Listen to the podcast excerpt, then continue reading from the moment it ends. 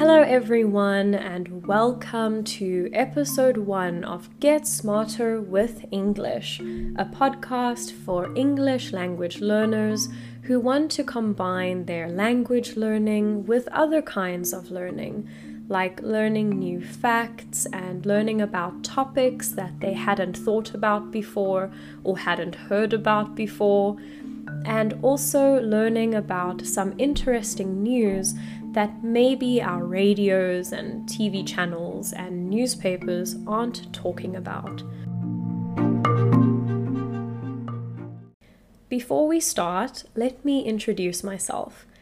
My name is Melissa, and I am an English teacher from South Africa. I teach English as a foreign language online. I have been teaching mostly adults conversational English, general English, business English. I've helped with interview preparation, exam preparation, all kinds of things. And I noticed that there was a need for students to increase their vocabulary about more uncommon and unfamiliar topics. So I decided that it would be a really fun idea to make this podcast, not only for my students to listen to as some extra English practice but also for other language learners to use as a free resource. So, this podcast is about learning new things. I hope to bring on some guests at some point in the future to talk about things that they know very well and that they are a bit more well versed in than I am. Well versed in. This means to be more knowledgeable about something. And I really hope that you will enjoy this and that this can be a collaborative effort. So, we'll work together to make this a really useful English language podcast for all students.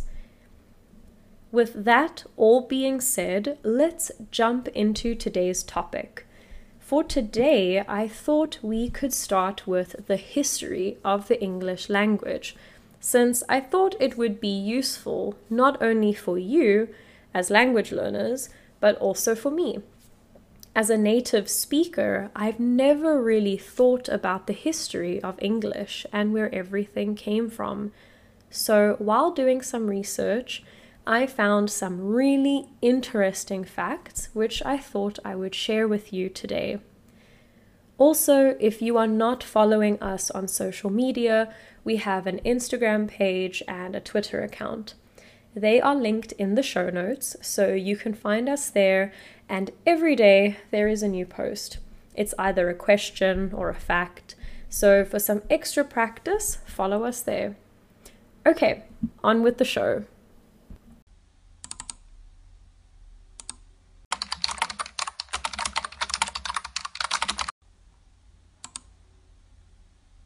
The beginning of the English language goes back to the 5th century with the arrival of several groups of people to Britain.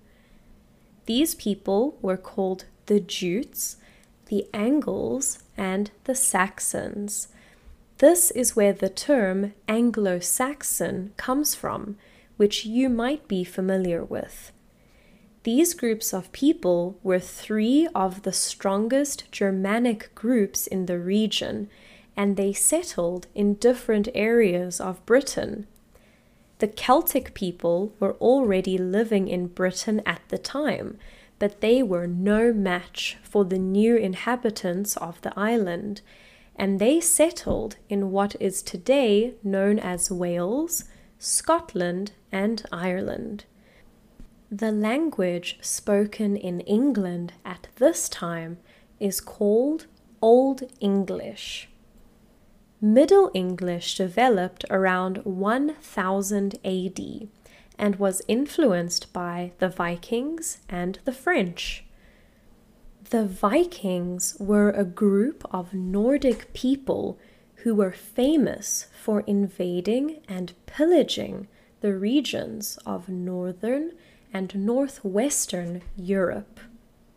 Pillaging means to rob or steal using violence. This can mean robbing a place, like a small town, or stealing objects, like paintings.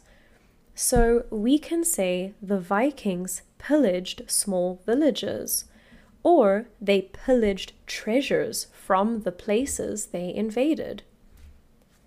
The language of the Vikings, Old Norse, added around 2,000 words to the English language. So I guess the Vikings didn't only take things, but they also gave us new words. How kind of them! The Norman people from France invaded Britain and French became the language of power and nobility, or royalty. The lower class continued speaking Old English, and over time, more words were added to the language from French and Latin origins. That is why there are so many English words which sound very similar in French. In fact, French has been so influential that around 29% of words in the modern English vocabulary have French origins. Modern English is divided into two time periods. Early modern English emerged between the 14th and 15th centuries, while late modern English emerged in the 1800s and it includes the present day.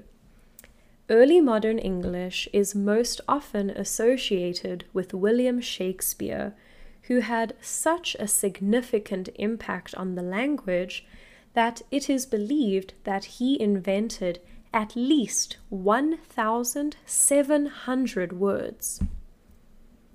Finally, Late modern English is the language we use now. It has been influenced by colonization and globalization.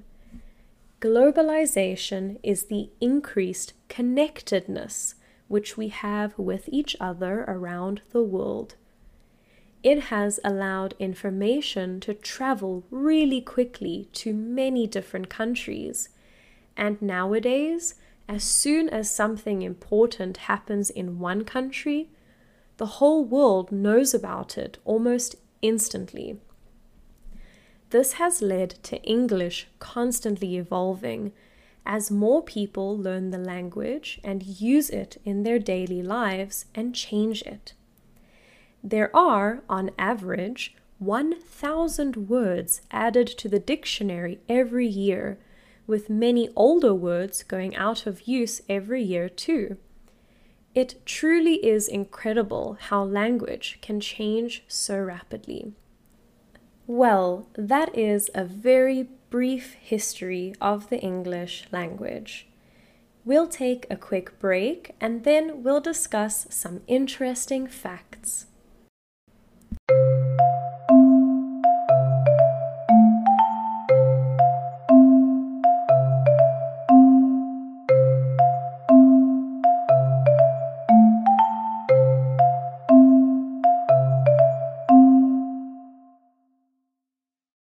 Welcome back. It is time for a few interesting facts I found while researching this week's topic. Firstly, the most common letter in the English language is the letter E. It appears in around 11% of words in the dictionary. Adding to that, the most commonly used word is the. It is found in about 5% of every 100 words a person uses. There are more than 160 dialects of English spoken worldwide. The major dialects include British English, American English, Canadian English, Irish English, Australian English, New Zealand English, South African English, Indian English, and Philippine English. A very interesting fact that I learned is that the most complex word in English is run. That's right, R U N. The reason for this is that there are 645 definitions for this simple three letter word. The most complex word was previously set, S E T, and put, P U T, but run recently took the crown for most complex. Do you know someone who really admires England or Great Britain and seems to have a bit of an obsession with it? Well, you can refer to this person as an Anglophile. We will be discussing words for different obsessions in a later episode, so stay tuned. All pilots have to speak in English to identify themselves while they are flying. English is also used by air traffic controllers and aircraft dispatchers. English can therefore be called the language of the skies. There are around 1.5 billion people who can speak English in the world and around half of them are non native speakers. This is about 20% of the world's population. The average English speaker knows between 20,000 and 30,000 words, but there are more than 1 million words in the English language. Okay, and that was the final fact.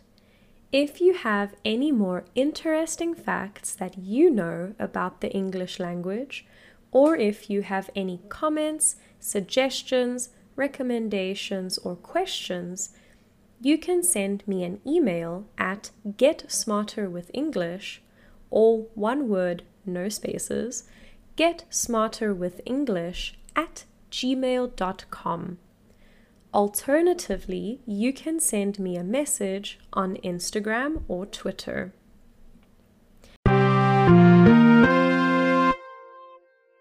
At the end of every episode, we will quickly cover some interesting news. And this week's news is about dictionaries. The Collins Dictionary has named NFT as their word of the year now, for those of you who don't know, NFT stands for non fungible token. Fungible is a bit of a strange word, and before reading this article, I had no idea what it meant. But it means something that is easily replaced by something identical. If something is non fungible, it therefore means that it is not easily replaced. It is unique. NFTs are unique digital certificates that are revolutionizing or changing the way that art is purchased. The idea behind it is that people buy this unique certificate for digital artwork, which gives them the rights to this artwork it will be interesting to see what the future holds for NFTs. If you have any experience with NFTs, please share your experiences with us.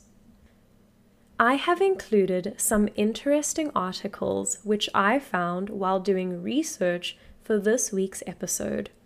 So if you would like to read them, you can find them in the show notes. Some of them may be a little tricky to read as they are intended for native speakers, but they will give you some good reading practice. I have also included the new words and phrases I mentioned in today's lesson in the show notes, so you can find them all there if you missed them. Thank you so much for listening to the first episode of Get Smarter with English.